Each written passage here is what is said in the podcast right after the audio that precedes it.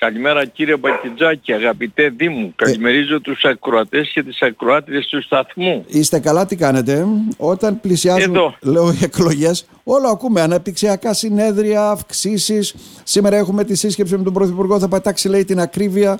12 εκατομμύρια πρόστιμα μπήκαν, δεν ξέρω πόσα πλήρωσε ο ελληνικός λαός.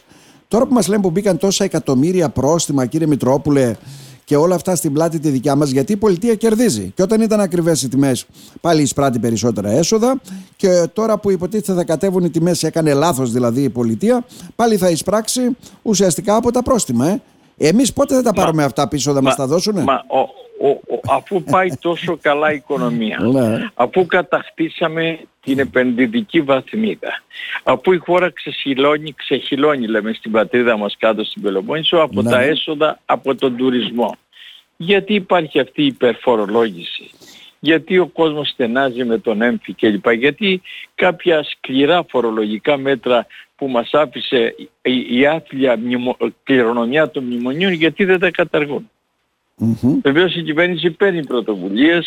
Για παράδειγμα, χθες έφερε τροπολογία το βράδυ πώς θα παίρνουν το επίδομα μητρότητας στα ομόφυλα ζευγάρια. Για να εξισωσίσει αυτό, για να παίρνουν το επίδομα μητρότητας στην 9η επιδότηση.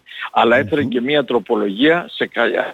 Πρέπει να έρθει για να εξυγχρονιστεί νομοθεσία με τον προσφάτως ψηφιστέντα νόμο των 50-89, γιατί πρέπει να παίρνουν και τα ομόφυλα ζευγάρια για τα παιδιά που θα αποκτήσουν το επίδομα μητρότητας. Η τροπολογία ψηφίζεται σήμερα και γίνεται η νόμος του κράτους. Αλλά από την άλλη πλευρά στερεί από 700.000 ελεύθεροι επαγγελματίες την ασφαλιστική ικανότητα, ιδιαίτερα τα γυναικόπαιδα, για όσους λόγω των μνημονίων, λόγω του κορονοϊού, κύριε Μπακιτζάκη, δεν μπόρεσαν να εξοφλήσουν τις εισφορές τους προς τα ταμεία. Έτσι λοιπόν περνάει με την ίδια τροπολογία που χορηγεί το δικαίωμα για μην επιδοτούμενη μητρότητα στα ομόφυλα ζευγάρια, με την ίδια τροπολογία στερεί από 700.000 ελευθεροεπαγγελματίες, αγρότες και επιστήμονες την ασφαλιστική ικανότητα, δηλαδή να έχουν δωρεάν φάρμακα, γιατρούς και εγχειρήσεις, επειδή λέει δεν έχουν προλάβει να εξοφλήσουν τις ασφαλιστικές τους εισφορές. Άρα λοιπόν είναι, καταλαβαίνετε τώρα, και από την άλλη πλευρά επιβάλλει και την τεκμαρτή φορολόγηση στους επιχειρηματίες. Άλλο ένα άδικο μέτρο. Ένα άδικο μέτρο που θα τους λαιλατίσει περαιτέρω. Μα λέει, μου έλεγαν σε μια τηλεόραση κάποια κυβερνητικά στελέχη, μα λέει φοροδιαφεύγουν. Πάψτε να λέτε ότι φοροδιαφεύγουν. Τα εγκλήματα των πολιτικών είναι αυτά που είναι, που αναφορικά και με τα εθνικά θέματα και με τα μνημόνια, είναι μεγάλης αυτής έκτασης σε σχέση με τα... Έχουν κάνει μια τεράστια αφέμαξη στους προϋπολογισμούς και των νοικοκυριών αλλά και των επαγγελματιών. Είναι ξεκάθαρο. Έχουν πάρει από τους ελευθεροπιαλτίες φόρους και έμφυα 80 δις. Έχουν πάρει από τους συνταξιούχους όλη αυτή τη δεκαετία 120 δις. Έχουν πάρει από το κλέψιμο των τριετιών και των δώρων και λοιπά από τους δημοσίους υπαλλήλους. Τώρα λοιπόν δεν βγήκαμε από τα μνημόνια, κύριε Μπακιτζάκη. Δεν πρέπει να υπάρχει ελάφρυνση της φορολογικής ύλης. Αυτή είναι η άποψή μου. Τώρα, επειδή προχθές 26 Φεβρουαρίου περάσατε και το άρθρο έτσι στην ιστοσελίδα της ΕΝΥΠΕΚΚ, πόρος υπέρ ΕΦΚΑ υπαρασχολουμένων συνταξιούχων, μη μισθωτών, ελευθέρων επαγγελματιών και αγροτών. Εγώ σας θέσω ένα ερώτημα, γιατί χθες έτσι μου το έλεγε και κάποιος. Ακόμα η πλατφόρμα δεν δεχόταν αιτήσεις για κάποιους που θέλουν να δουλέψουν και είναι συνταξιούχοι. Αυτό από υποτίθεται... τη Δευτέρα ενδέχεται. Ναι, από πότε ήταν να λειτουργήσει αυτή η πλατφόρμα? Έπρεπε ο νόμος ψηφίστηκε στα μέσα Δεκέμβρη, παρελθόντος έτους. Έπρεπε αμέσως να ήταν ανοιχτή η πλατφόρμα. Αλλά γνωρίζοντας αυτό το οποίο ήδη επισημάνατε, και η διοίκηση του ΕΦΚΑ έδωσε παράταση για τις δηλώσεις μέχρι τέλη Ιουνίου. Άρα λοιπόν να μην αγωνιούν και να μην αγχώνονται οι αξιότιμοι ακροατές και ακροατές, αυτή η δυνατότητα υπάρχει και δοθεί και άλλη παράταση. Δηλαδή μπορεί κάποιος να δουλεύει χωρίς να έχει εγγραφεί στην πλατφόρμα, αν είναι συνταξιούχος, ή θα τον καλέσουν να πληρώσει 12 αλλά και να καταργήσει και να, επειδή υπάρχει ανοχή τετράμηνη, και να το δηλώσει, θα πληρώσει, και να μην το δηλώσει αμέσως θα υπάρχει μια τετράμηνη ανοχή, αλλά θα πληρώσει αναδρομικά τον πόρο, δεν θα γλιτώσει τον πόρο.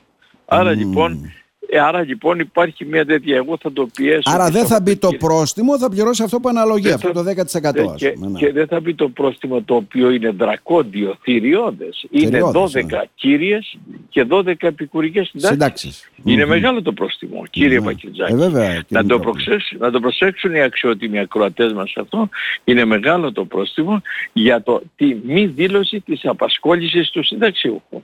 Τώρα, για μας υπάρχει και μια ένσταση ως προς το θεσμό αυτό. Mm-hmm. Αν θα μπουν όπως υπολογίζουμε εμείς περίπου 200 με 250.000 συνταξιούχοι στην αγορά εργασίας, τι θα γίνει με τους νέους που έχουμε... Είναι ένα μεγάλο ερώτημα. Δεν υπολογίζουν τόσο, συγγνώμη που σας διακόπτω. Δηλαδή μιλάμε λέει για 100.000 η κυβέρνηση, περίπου 20-30.000 δηλώνουν ότι... Όχι, ναι. Είπε το εξής η κυρία Μιχαηλίδη, υπουργός, που ήμουν και εγώ παρόν. Είπε ότι...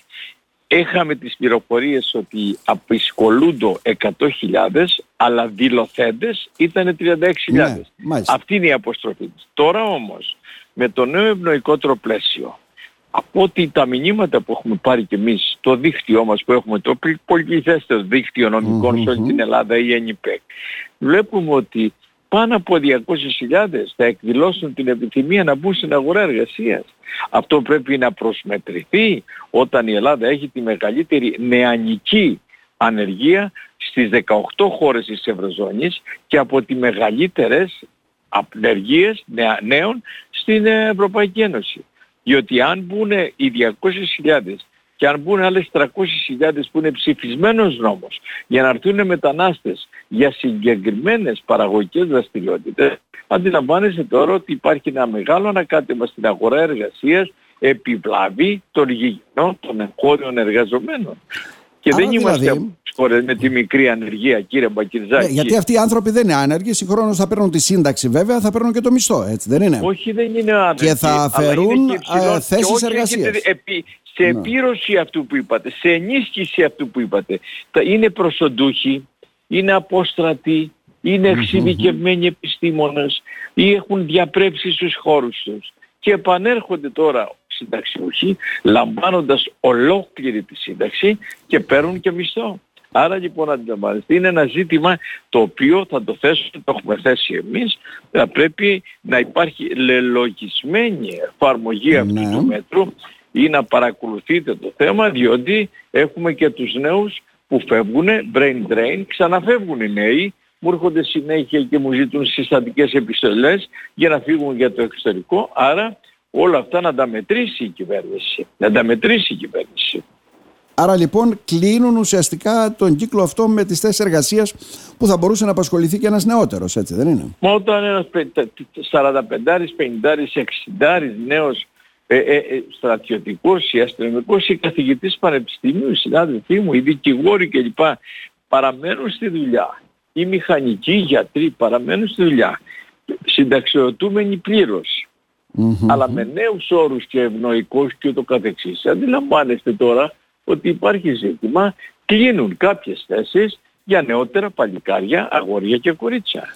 Ναι. Και αυτό πρέπει να το δούμε, διότι αυτοί θα έχουν και εξασφαλισμένη σύνταξη, θα έχουν και τις περιθάλψεις κλπ. Αλλά και οι νέοι πρέπει να επιβιώσουν και να στήσουν οικογένειες σε αντίξωες παραγωγικές. Υπήρχε το μέτρο αυτό του 70%, έγινε 30%, έτσι δεν είναι? Ήταν ένας αποτρεπτικός παράγοντας και ελάχιστοι βέβαια το επέλεγαν. Ήταν μια λελογισμένη είσοδο των συνταξιούχων μέσα στην αγορά εργασίας. Τώρα απελευθερώθηκε, επιλογή της κυβέρνησης. Εμείς δεν είμαστε, και ως επιστημονική ομάδα και εγώ ως καθηγητής δεν είμαι και εναντίον αυτού του μέτρου, αλλά αν μπουν 200.000 συνταξιούχοι στην παραγωγή και στην αγορά εργασίας και καταλάβουν επιλεγμένες θέσεις εργασίας. Σας ανέφερα κάποια επαγγέλματα που θα μπουν επιστημόνων. Άρα λοιπόν μπαίνουν με καλούς μισθούς, κρατάνε τις μεγάλες συντάξεις. Άρα λοιπόν εδώ πρέπει να το προσέξει η κυβέρνηση αυτό, διότι μπορεί να εισπράξουμε φυγή των νέων μας, μπορεί να εισπράξουμε μισθολογικό ντάμπινγκ, πίεση των μισθών των νέων μας που πρέπει και αυτοί να επιβιώσουν, κύριε Μπακιτζάκη. Να, είναι ένα μεγάλο ζήτημα αυτό που θέτεται και προφανώς δεν το έχουν δει με αυτόν τον τρόπο. Στην υπολογίζουν... σας εκπομπή, επειδή λίγο το αποφεύγει να το συζητάει η κυβέρνηση, αλλά και δυστυχώς η συστημική διανόηση που κάνει καριέρα δίπλα στους πολιτικούς. Δεν τα θέτουν τα θέματα, αλλά στην εξαιρετική σας εκπομπή είπα να το θέσω το θέμα αυτό. Και καλά κάνατε. Σας ευχαριστώ που μου δώσετε την ευκαιρία. Και καλά πράξατε και πρέπει να το δουν αυτό βέβαια με ένα διαφορετικό πνεύμα. Εμείς να σας ευχαριστήσουμε θερμά, κύριε Μητρόπουλε. Σας ευχαριστώ, κύριε Μπακιτζάκη, για την τιμή. Σας ευχαριστώ πάρα πολύ. Να είστε καλά. Γεια σας.